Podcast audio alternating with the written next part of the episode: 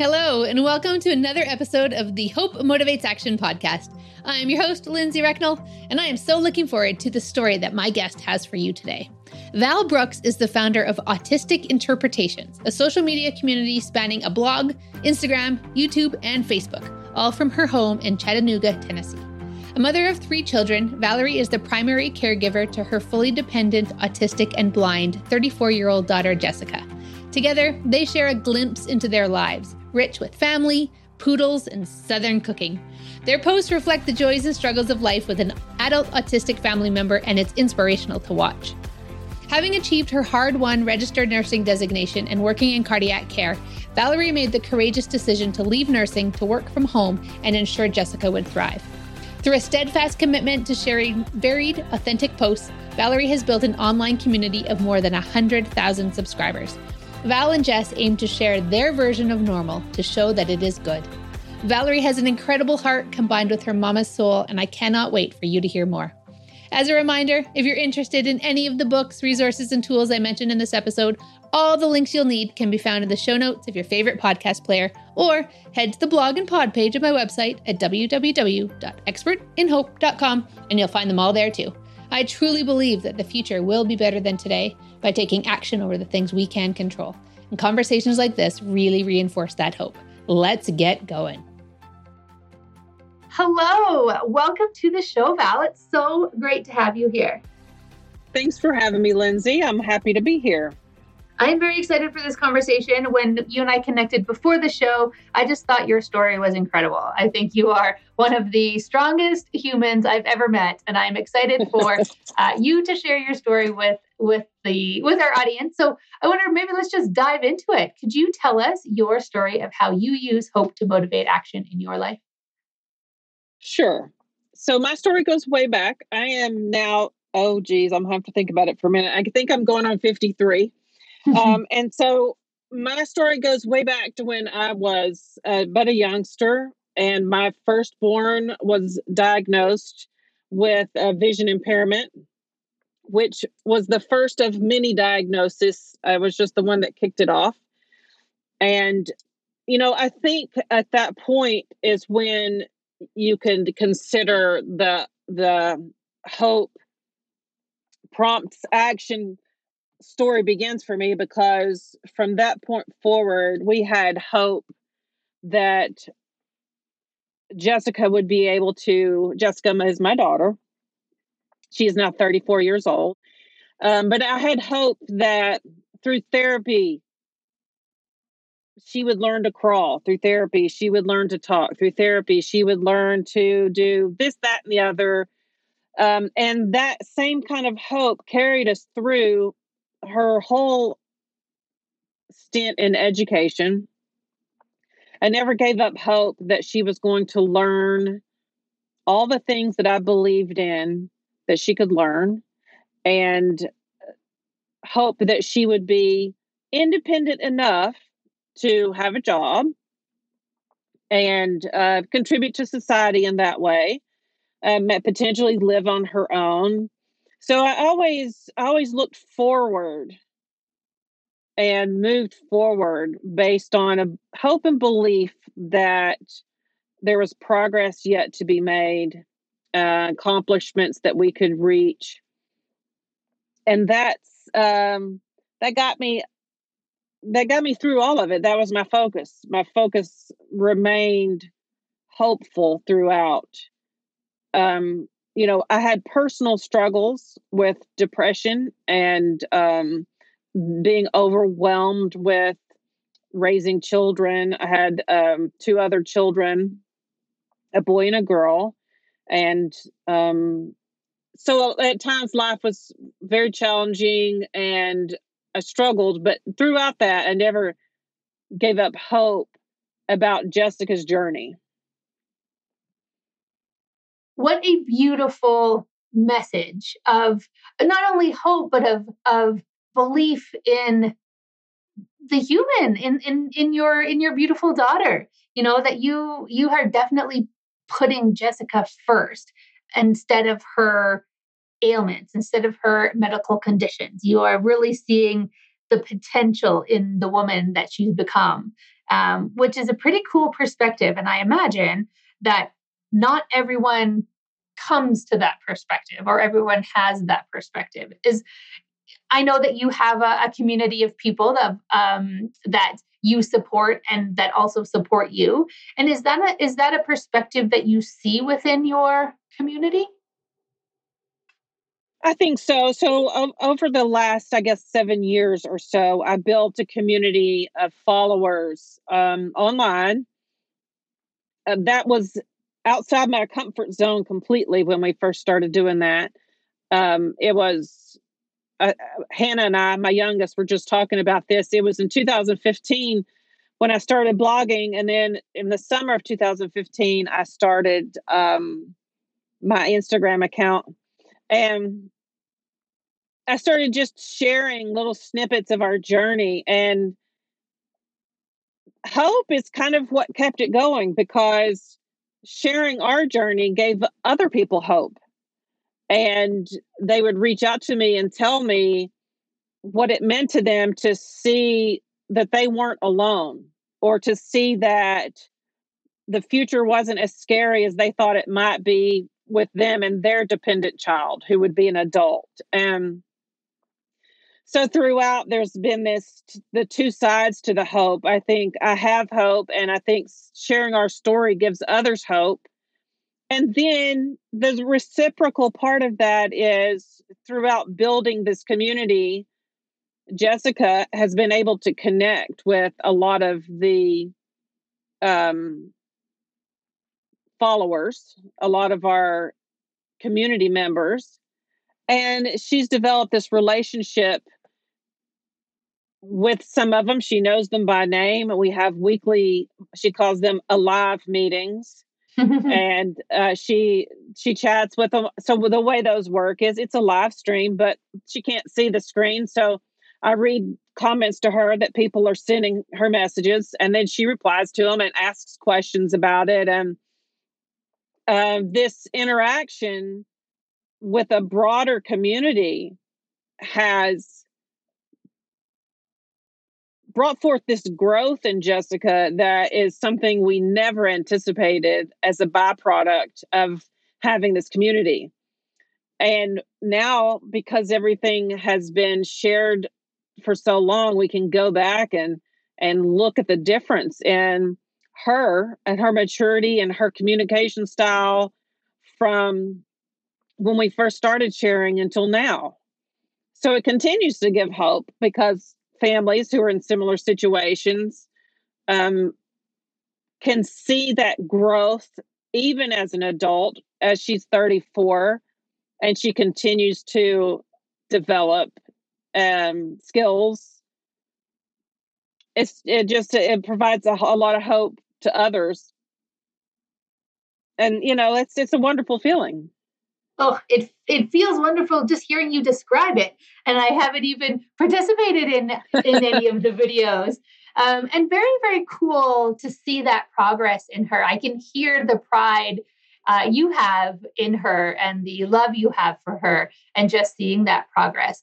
I'm a huge believer that hope is contagious, absolutely is contagious. And so um, I can imagine what the community support would be like and the truly the hope that you're offering to other families that may be in similar similar situations maybe not as far along or haven't found as many of the tools to you know survive um, and and not only survive but also thrive.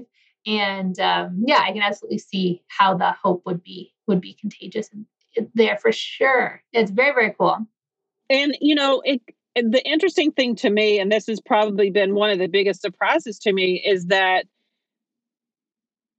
it, it goes beyond the special needs community and uh, the other parents in similar situations. It goes beyond that. A lot of the people I've heard from who tell me that our story has made such a difference in their life, uh, they're people who don't have maybe don't even have children or their situations with a parent who has um, declined for one reason or another. And sometimes it's just people that are depressed or that have been fighting a an illness like cancer. And they come across our content and there's just something about watching Jessica that lifts their spirits and gives them hope and helps them project forward instead of giving into the despair that they feel. Mm-hmm. And that is to me the most powerful thing that has come from doing what we do by sharing our story you know when people reach out to you multiple people and say hey you saved my life mm. it's very it's very humbling it's very um it's a lot to grasp and take in i mean it's hard for me to understand and i'm so thankful that people let me know because that helped me in the past when i was struggling to continue with social media. I've had a lot of times where it was so overwhelming. I would be really discouraged. Somebody might say something mean or whatever. And I would be like, Hannah, I'm going to quit. I can't do it anymore. I'm going to quit. And I don't know how many times I said that years ago. I hadn't said it in a while, but I'd be like, I can't do this anymore. Um, it's just, I'm going to have to quit. And inevitably, I would get a message from someone and they would say, I just want you to know what a difference you make and you've you know you've given me hope. You've hmm. saved me. You've whatever all these messages. I'm like okay well then i got to keep going because it's helping somebody else so i got to keep doing it. Hmm. the power the power of others to lift us up eh? Yes absolutely. Yeah very very cool. Um can we talk a little bit about your personal journey over the last 34 years? Um and the reason that I'm I'm kind of going down this road is I imagine that there are people listening who are, you know, in are 10 years into their journey or maybe they're the very beginning of their journey. And do you have any advice for those families um like is there anything that you wish you knew sooner in your journey that you could you could tell these fine folks that are at the beginning and save them from some heartache or maybe save them from some mistakes or anything like that? Sure. I think the first thing that I would say is to to know even if you haven't discovered anyone else yet that you're not alone.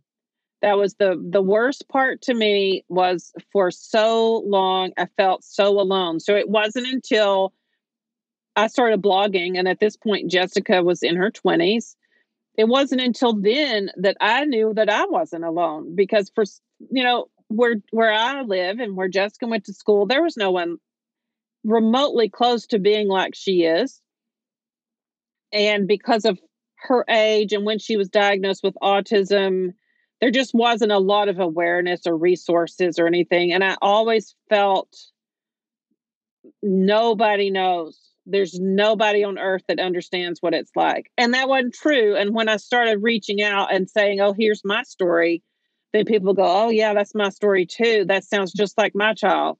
Like, oh my gosh, it's not just me. And mm-hmm. that was very powerful to me because there's something about knowing it's it's validating.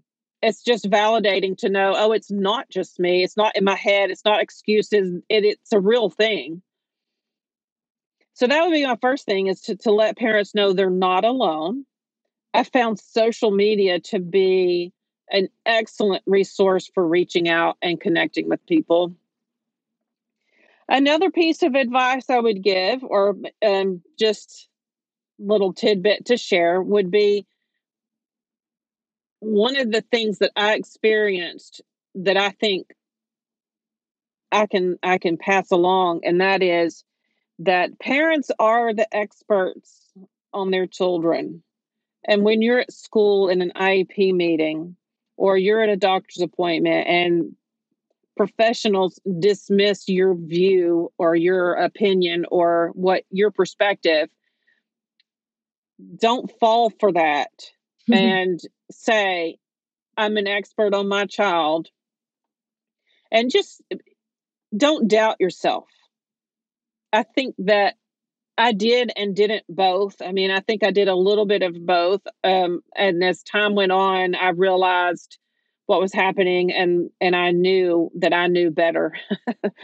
and um, so I think that's a very important factor is to uh, have confidence in your advocacy for your child.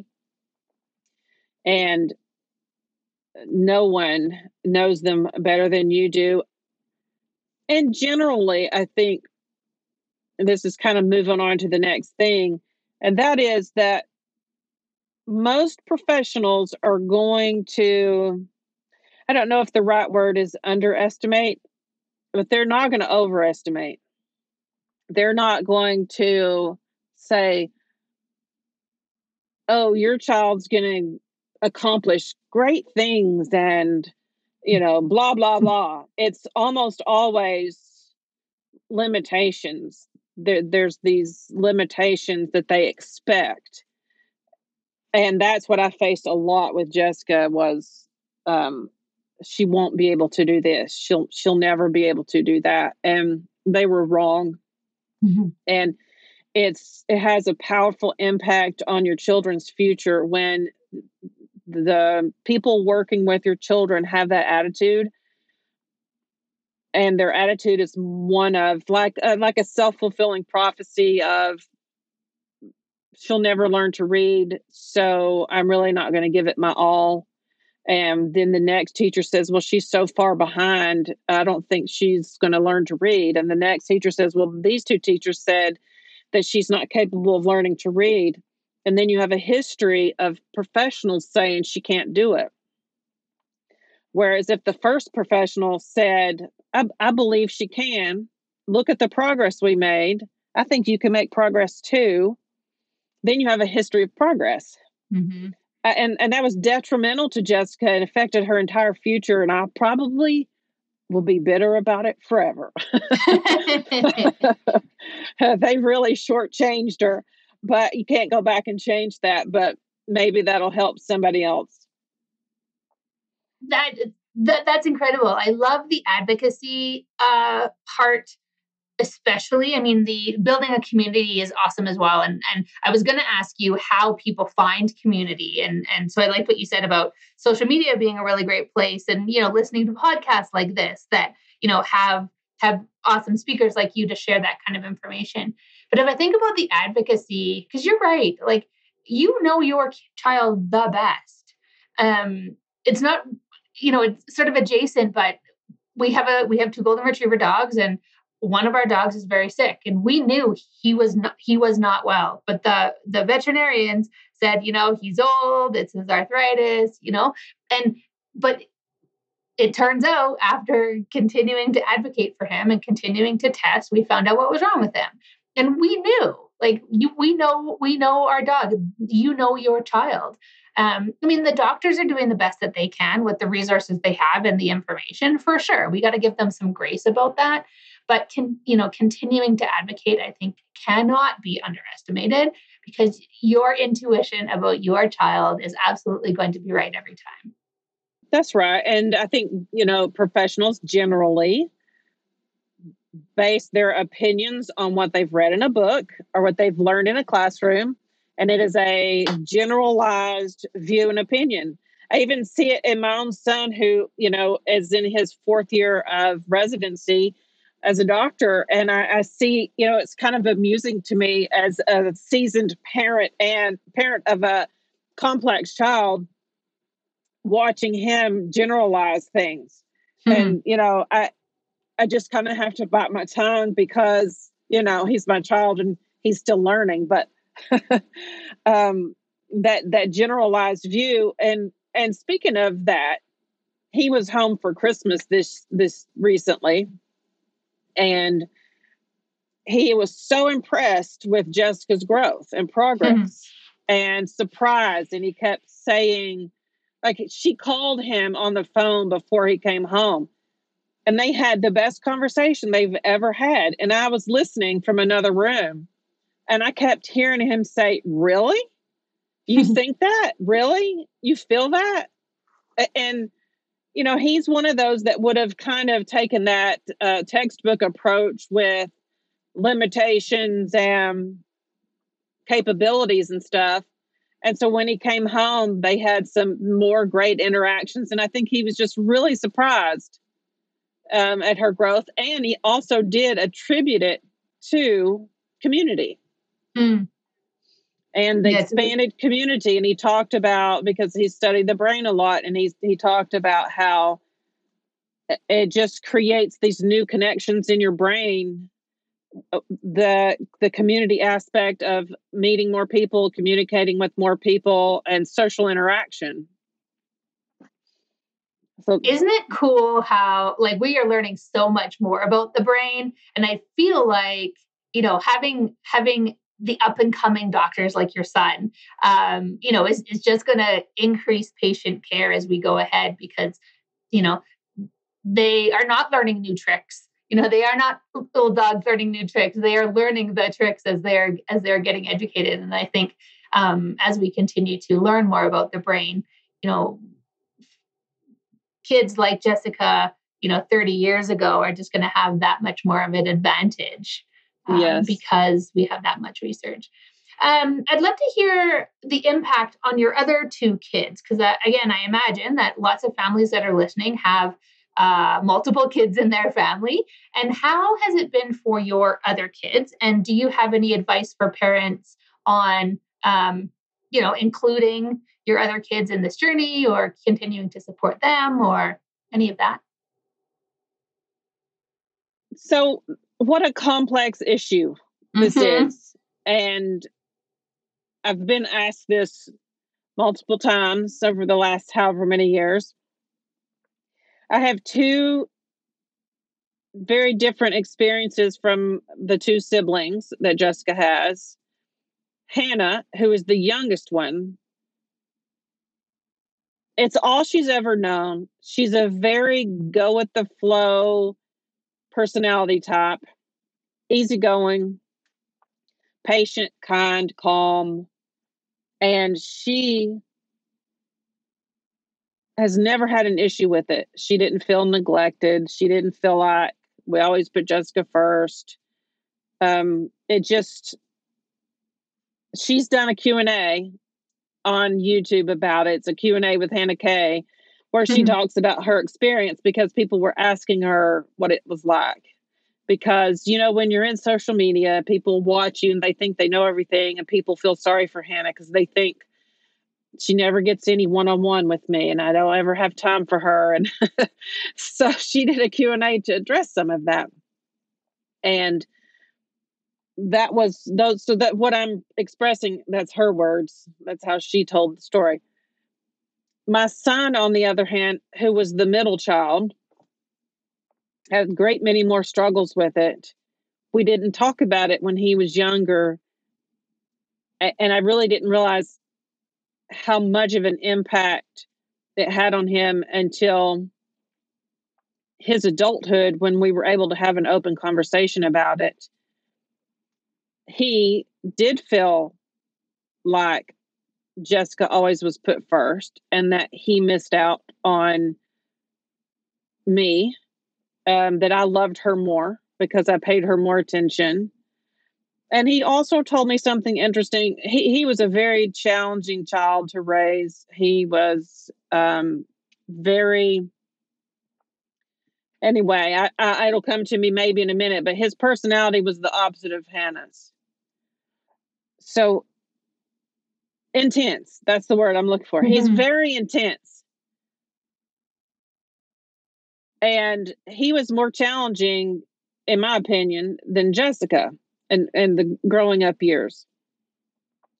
And he told me a few years ago that part of his behavior was him trying to duplicate Jessica's behaviors to see if he could get away with what she was getting away with, which of course didn't work because she wasn't getting away with stuff. It was a different circumstance, a different situation, um, and capabilities and behaviors and and all of that.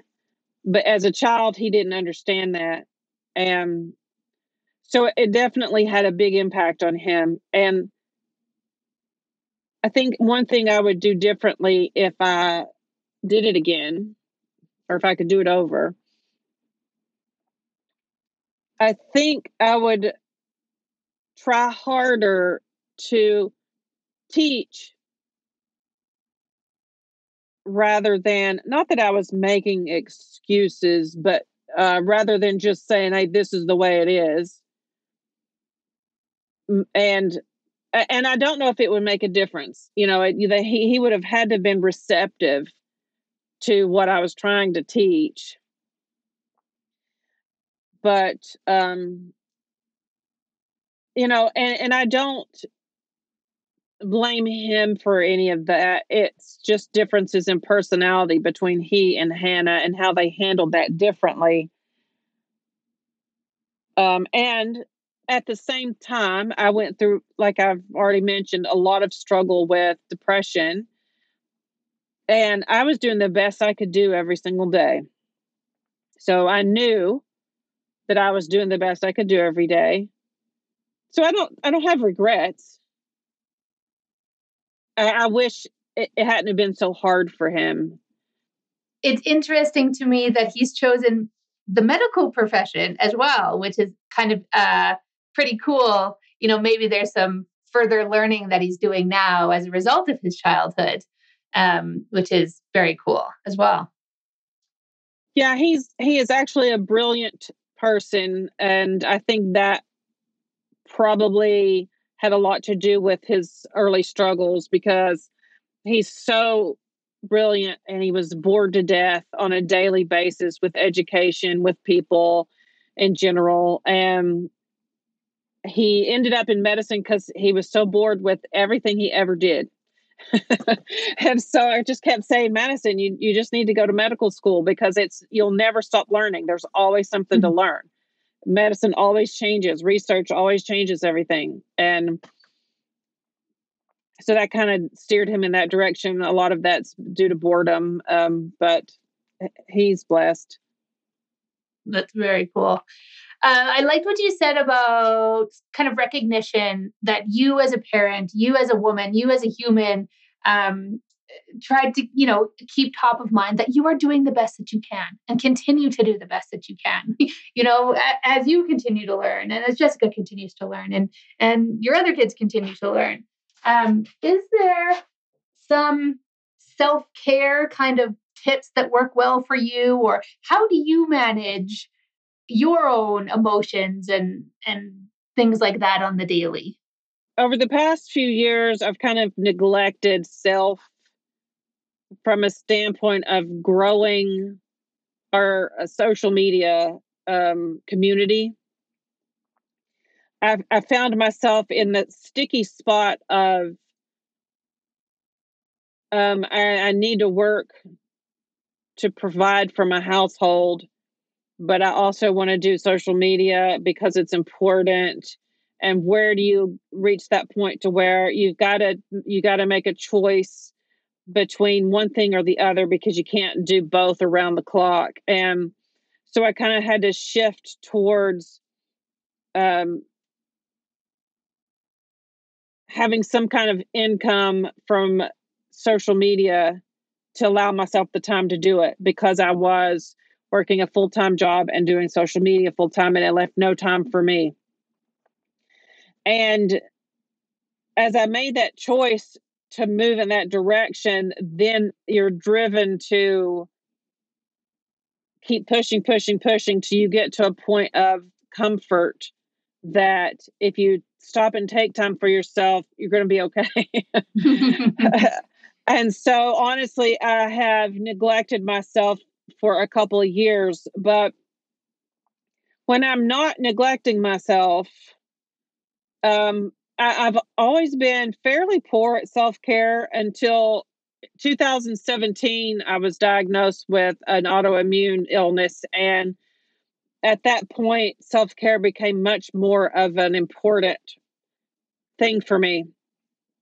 And so for self care, that means eating clean, which is very difficult to do, especially during the holidays and when you work around the clock. But that's mm-hmm. that's should be a priority and is when I make time for it. And that I think that's the biggie for me is uh and and that was um a big epiphany for me when I did get sick and I started eating clean and I saw what a big difference it made for me and how I felt. I think also um, there's a delicate balance with taking time for myself and not stressing Jessica, which stresses me. Jessica has a lot of separation anxiety. So if I say I'm going to go away for a few days, well, I mean, it's not that simple. It's a huge deal.